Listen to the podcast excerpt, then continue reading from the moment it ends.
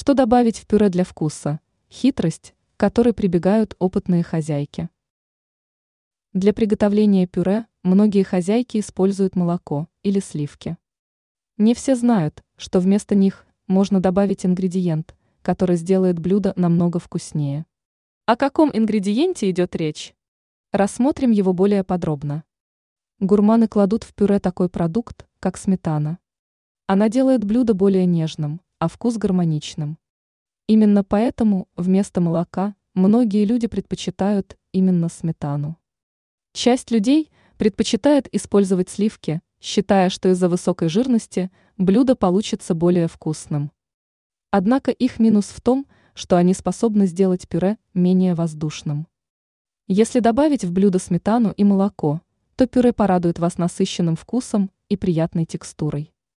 Сметану с молоком лучше отправлять в блюдо сразу после добавления сливочного масла.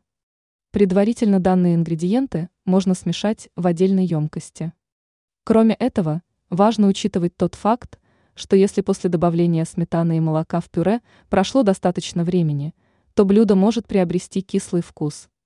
Для предотвращения неприятной ситуации лучше добавлять секретные ингредиенты перед подачей блюда. Теперь вы знаете, что можно добавить в пюре для вкуса.